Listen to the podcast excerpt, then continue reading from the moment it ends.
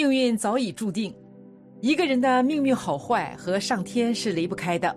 出生时间往往能决定一个人是否能大富大贵。不难发现，那些在来日能取得成功的人，往往都是从小就特别孝顺父母的。他们秉持着乐观的心态和大度的风范，在父母身边做个孝子，也会在上司的身边做一个忠诚的人。而在这些时辰出生的子女，是父母前世修来的福报，是今生专门投胎来报恩的。快来看看你家孩子是不是？这三个时辰出生的孩子，一生来报答父母恩，既懂事又有出息。一辰时出生，出生在早上七点到九点之间的孩子，无论出身条件如何，对自己的父母都特别的尊重。他们的性格特别豪爽，人也相当乐观，好相处，在诸多方面都有不错的表现，学业名列前茅，未来在事业的路上也相当的顺利，能够实现生活的进步，各方面的长进都不错。来日在职场上也是相当的朗朗乐观，保持着进步态势，懂事有出息的他们，对父母一直都孝顺不已。也会成为父母未来的坚实依靠。二，未时出生。出生在十三点到十五点之间的孩子，才华横溢，但却丝毫不骄傲。在他们的心目中，家庭是自己最重要的东西，属于自己的进步总会来到。家人和朋友也一直在背后帮着他们解决问题。从小到大，他们不但有成就，有出息。还一直都敬重父亲，体贴母亲。未来若是职位高升，收获进步，也不会忘了让父母的生活质量更上一层楼。报得三春晖，忘不了父母。三亥时出生，出生在二十一点到二十三点之间的孩子是个懂事的人，也是个有耐心的人，性格充满温情，对待家庭和父母也充满敬重之心，能报答父母恩情。更会一直都爱惜自己拥有着的幸福家庭，从小就会在行动上关心父母，长大后更会为了父母而切实努力，愿做一个懂事之人，为父母倾尽全力。有他在，幸福不降温。而接下来讲的这个故事，正是印证了这个观点。南陵有一个姓曼的书生，博学多才，能写绘画。他家里却非常贫穷，和母亲两个人相依为命。书生靠画画给人抄写文字维持生计，日子过得还算顺利。曼生已经二十六岁，还没有娶到媳妇。俗话说“不孝有三，无后为大”，这就成了书生母亲的心病。有一天，书生家里进来一个年轻女子，长得端庄秀丽。即使穿着粗布衣服，但也难以掩饰她的焦虑。只是女子不善言语，冷若冰霜。她说自己和母亲住在对面，刚搬过来不久，家里已经断粮，求老夫人借点米面。老母亲为人贤惠，尽管家里十分穷困，还是给些小米。女子千恩万谢的走了。时间长了，他们两家互相来往。也比较熟悉。有一天，书生的母亲过去串门，知道这家姓白，女子叫白洁，还没有结婚，就试探白氏，想和白家做个亲家。白氏十分高兴，当时就满口答应了。但是白洁一直没有表情，一言不发。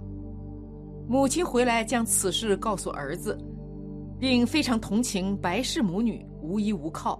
让儿子经常过去照顾母女二人，二则可以和白洁多接触。曼生的一个朋友叫小胡，是个粉面小生，油嘴滑舌，为人十分轻浮。有一天，他过来到书生家里串门，恰好白洁也过来归还东西。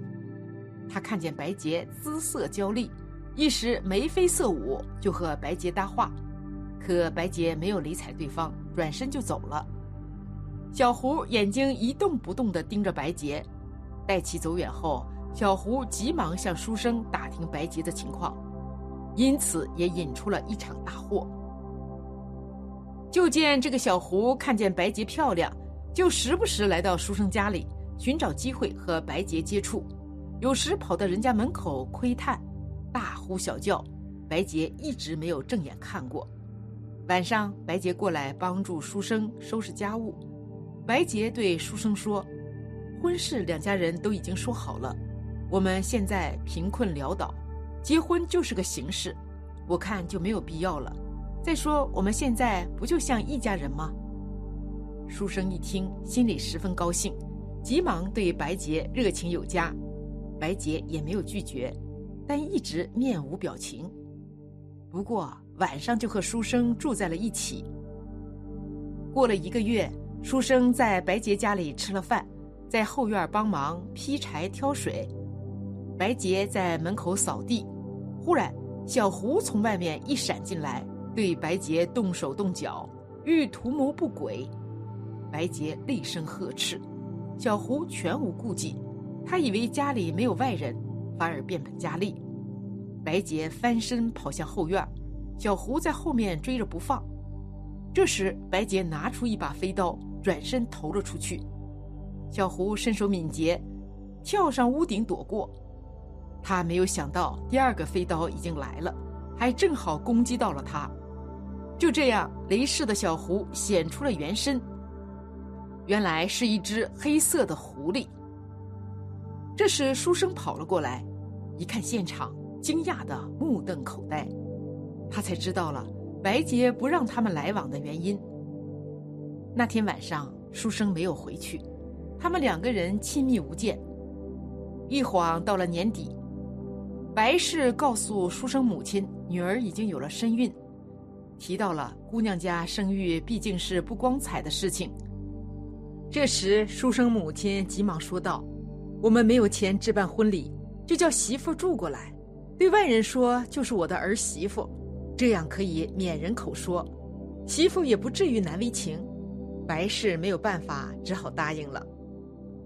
白洁住过来不久，母亲白氏忽然得了重病，然后就一命呜呼。书生一家忙前忙后料理了后事，白洁心里非常感动。十月怀胎，一朝分娩。这天未时，白洁生了一个男孩，可爱无比。书生一家人视为掌中之宝，总算万家有后了。母亲高兴的精神焕发，整天合不上嘴。孩子满月后，白洁说出了一个惊天秘密。书生听后大吃一惊。原来白家是槐树镇的富户，家大业大，非常富有，在当地很有声望。有一天晚上，进来一伙强盗，洗劫了全家，抢走了所有的钱财，放了一把火烧了房屋，然后就逃之夭夭。白洁和母亲走亲戚去了，才躲过了这一劫。白洁和母亲回来，向官府报了案，半年时间没有一点音信。最后，他们来到了这里。白洁不仅人长得漂亮无比，也十分聪明机智。胆识过人，发誓要为白家报仇雪恨。他在家里的灰烬中拾到了一个腰牌，上面画着一个张牙舞爪的狼头。他暗中四处打听，才知道是狼寨的图腾。狼寨是五十里外的一个土匪窝，那些土匪无恶不作，附近的人恨之入骨。官府多次围剿，也没有办法。原来抢劫放火的事情。就是狼寨人干的。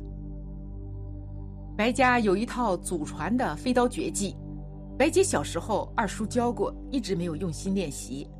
于是他白天照顾母亲，晚上一个人勤学苦练，从不怠慢，最后能够百步穿杨，百发百中。心怀家仇，白洁一直高兴不起来，所以表情冷若冰霜。自己的生死难料，就不敢轻易和书生结婚。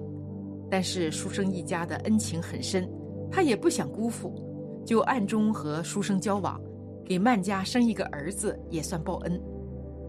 白洁说：“我曾经遇到一个高僧，说我与佛家有缘，我也看透世间俗事，打算出家为尼，了此一生。”高僧曾经告诉我，你命运坎坷，阳寿不会太长，儿子才是曼家的希望，将来曼家会声望大振。”白洁说完，和书生抱头大哭，不忍分离。从此，白洁就像变了一个人一样，整天异常高兴，靓丽无比，一家人幸福美满，人人羡慕。一年后，白洁留下了一封书信，悄悄的一个人走了，再也没有回来。十年后，书生得了一场大病，也去世了。母亲含辛茹苦抚养孙子。后来，孙子金榜题名，高中进士，就任歙州县令，仕途顺利，官至监察侍郎。孙子赡养祖母，九十高寿，无疾而终。可以说，以上三个时辰出生的孩子，正是父母福报的结果，而孩子的孝顺有出息，就是在报答父母福报的恩情。